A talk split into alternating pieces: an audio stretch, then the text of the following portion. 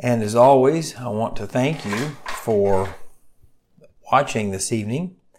And as always, I pray that the Lord has been with you today, because even if you feel like He has not, He has been. And I think that's just a wonderful promise to remember that the Lord is with us. Um, whether we're in um, great times of blessing, uh, great times of pain, great times of loss, the Lord is with us. And uh, today I prayed with a family who has a very serious surgery upcoming. I've been to the funeral home, uh, um, did other visits, and, and all of us are at different places, whether it's the unknown, um, whether it's the loss, whether it's um, blessings. Um, all of us are are in different places. But the great hope that we have, no matter where we are, is the Lord is with us. And tonight, as we go through the book of Ruth, I want to talk to you about not letting what other people think of you keep you from being who God wants you to be. If you remember in this passage of the Bible that we have been going through, Naomi and her husband leave Israel. They go to a wicked and pagan land of Moab. Her two sons marry two Moabite women. Her husband and her two son-in-laws die. She sees that God has blessed Israel and that she should go back to where she's from. Now you see here that her husband left Israel not for spiritual reasons, but because he was thinking about the flesh and what he needed. But she says, I'm going back to Israel. She tells her two daughter-in-laws, Orpah and Ruth, don't come with me. I can't give you sons. I can't take care of you. Please stay here. And we looked at how Orpah said, I'll go back to my own home. I'll go back to my own family, to my own gods. But Ruth had a relationship that wasn't just based on her and Naomi. They had one common thing that binded them together.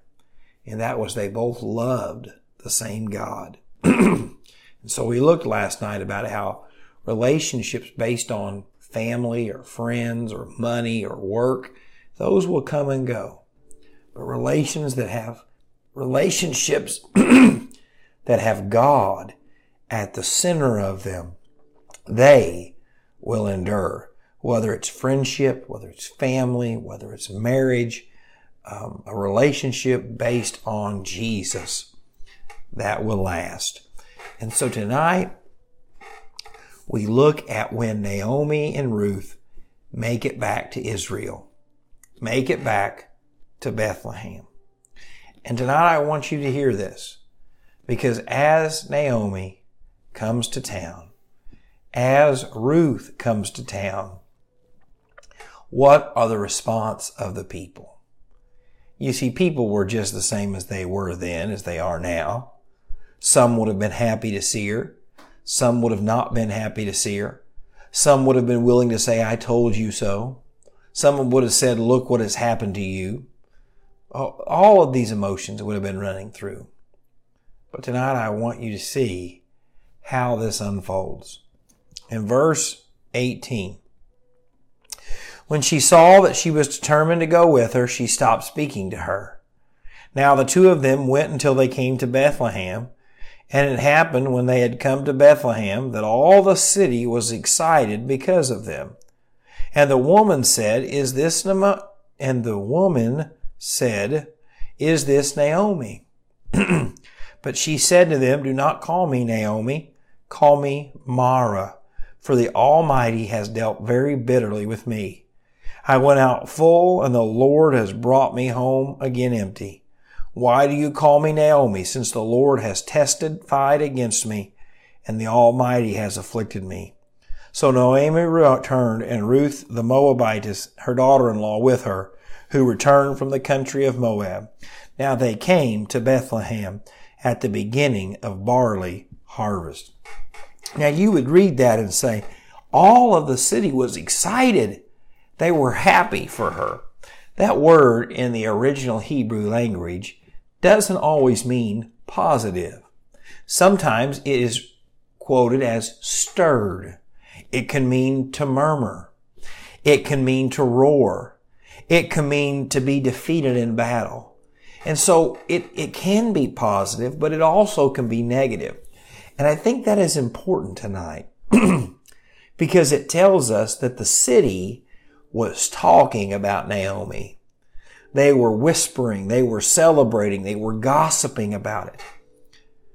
And Naomi knew this was going to happen. But she didn't let what those people thought of her keep her from being and doing what God wanted her to do. But listen to what it says in verse twenty. But she said to them, "Do not call me Naomi, call me Mara." But she honestly just comes to them and tells them the truth. Yes, my sons are dead. Yes, my husband is dead. You know how it is. There are people who would have been saying, maybe her husband left her. Maybe her sons left their wives. Maybe they didn't really die. All the gossip and the murmur that goes on. And Christian, I want to tell you, murmuring and gossiping is a sin. Even if you call it a prayer request, it's sin. And yet she tells them this word for Mara here, it means bitter. She said, "The Lord has not been good to me." And I think this is danger. And I know that because I've been there recently. When we think that people are talking bad about us, and when we think that people are being cruel to us, whispering about us, it's easy to believe what they're saying. You see, God had been with Naomi. Yes, she had went through great loss, but look what she says. The Almighty has afflicted me. She says God is the cause of this. God is the reason for this. But yet what we know is God never told her and her husband to go to Moab. God never told them to leave the protection and blessing of Israel. God never told them to go and live and dwell and intermarry with a pagan culture. But when we're hurt, when we're wronged, when we feel betrayed, when we feel that things aren't going our way, we always want to blame someone else. And Christian, tonight, what we see here from Naomi is really a good thing. She's honest, but she's not completely honest. She said, "Oh yes, those bad things have happened, but it's not my fault. It's God's fault." And friends, I want you to look up here. The sin in your life is not God's fault. It's your fault. The trials and tribulations that you're going through, God has allowed, but He also promised to be the way out. And so tonight, be very careful when you're in those tough situations, those difficult relationships, those broken moments of life, not to have false humility. "Oh, I know I'm just so bad, but I'm just going to blame everybody else. Well, I know I shouldn't have done what, what that that I that I that what I did or said what I said, but they did it to me first." Don't do that. Repent, acknowledge it, and let God work. You see, she says, "I went out full, and the Lord has brought me home again empty." You see, she did say something true here. Because God will take from you what becomes more important to you than Him. Don't miss that. God will take from you what becomes more important to you than Him, if you're a Christian. You say, "Jake, my marriage is the most important thing to me." Be careful. Don't do that.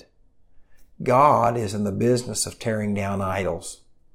Whether it's idols that we worship in our personal life, it's idols that we have in our marriage, it's idols that we have at work.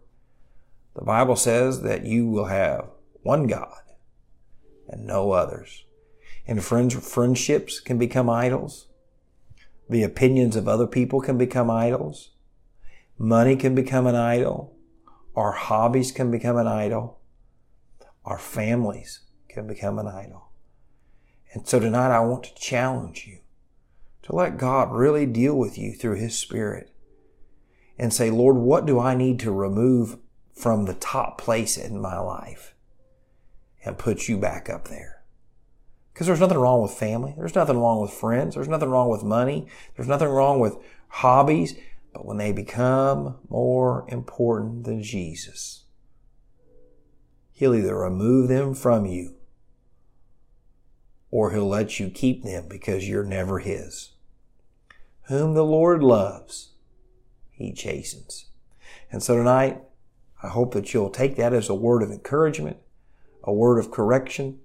And tonight, don't let what others think of you or say of you or what you think they're going to think of you keep you from being who God wants you to be.